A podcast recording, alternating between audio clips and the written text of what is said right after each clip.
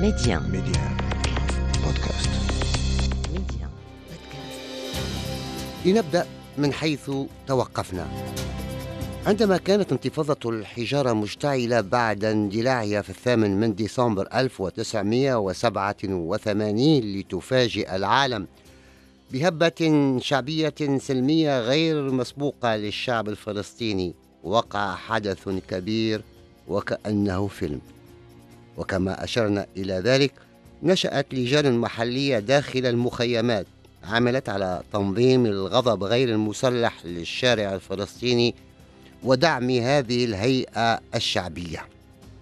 واشتغلت هذه اللجان بشكل مستقل لكن سرعان ما توحدت في هيئة تضم حركة فتح كبرى الفصائل الفلسطينية والجبهتين الشعبية والديمقراطية لتحرير فلسطين. وكانت لهذه الهيئة علاقات تنظيمية مع منظمة التحرير التي كانت تتخذ من تونس مقرا لها.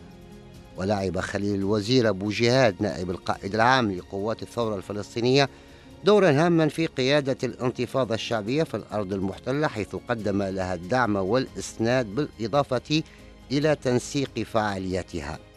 وكان لخليل الوزير تأثير كبير على نشاط حركة فتح العسكري. تولى قيادة جهاز الأرض المحتلة القطاع الغربي. وكما كان أحد أبرز قادة الانتفاضة الفلسطينية الأولى كان كذلك من أبرز القادة المصممين على استمرار الكفاح المسلح. وفي السابع من مارس 1988 ثلاثة أشهر بعد اندلاع الانتفاضة انطلقت مجموعة فدائية لتنفيذ تفجير في مفاعل ديمون النووي الإسرائيلي.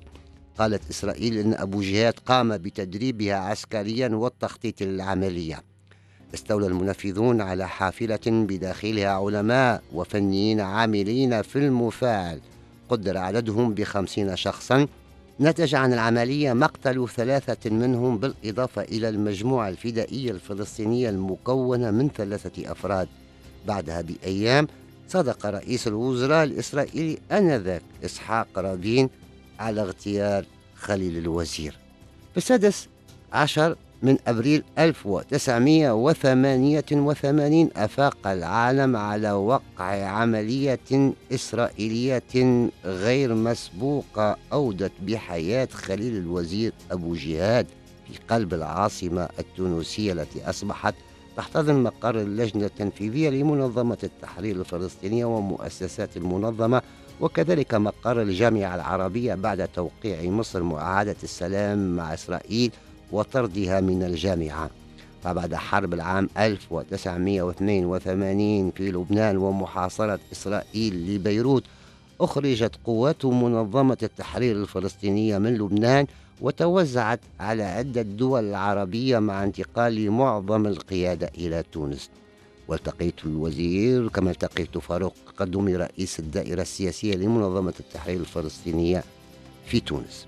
في الساعة الواحدة والنصف من صباح ذلك اليوم السادس عشر من أبريل 1988 بدأت إسرائيل عملية اغتيال خليل الوزير أبو جهاد عندما كان في منزله الواقع في ضاحية سيدي بوسعيد شمال شرق تونس العاصمة والذي لم يكن يقيم فيه بصورة دائمة.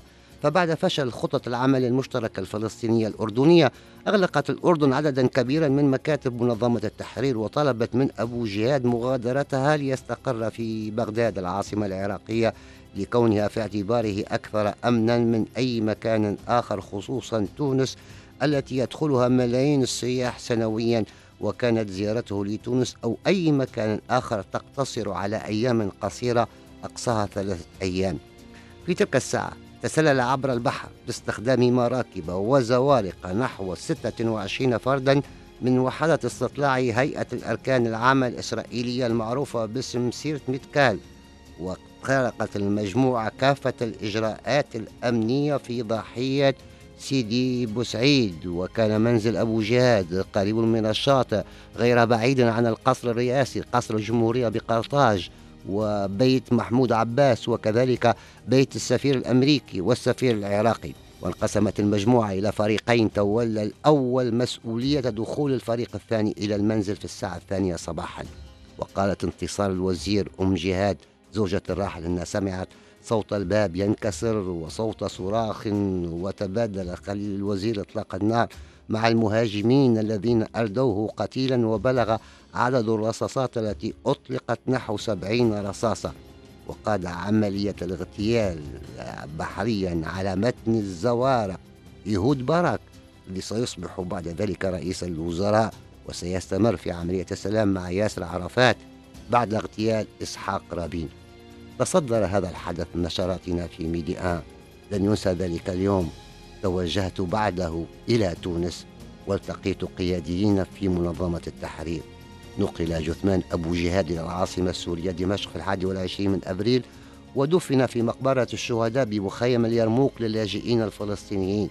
وأدانت وزارة الخارجية الأمريكية قتله باعتباره فعل اغتيال سياسي. كما وافق مجلس الأمن الدولي على القرار 611 الذي شجب العدوان الذي ارتكب ضد السيادة وسلامة الأراضي التونسية دون أن يذكر إسرائيل بالاسم.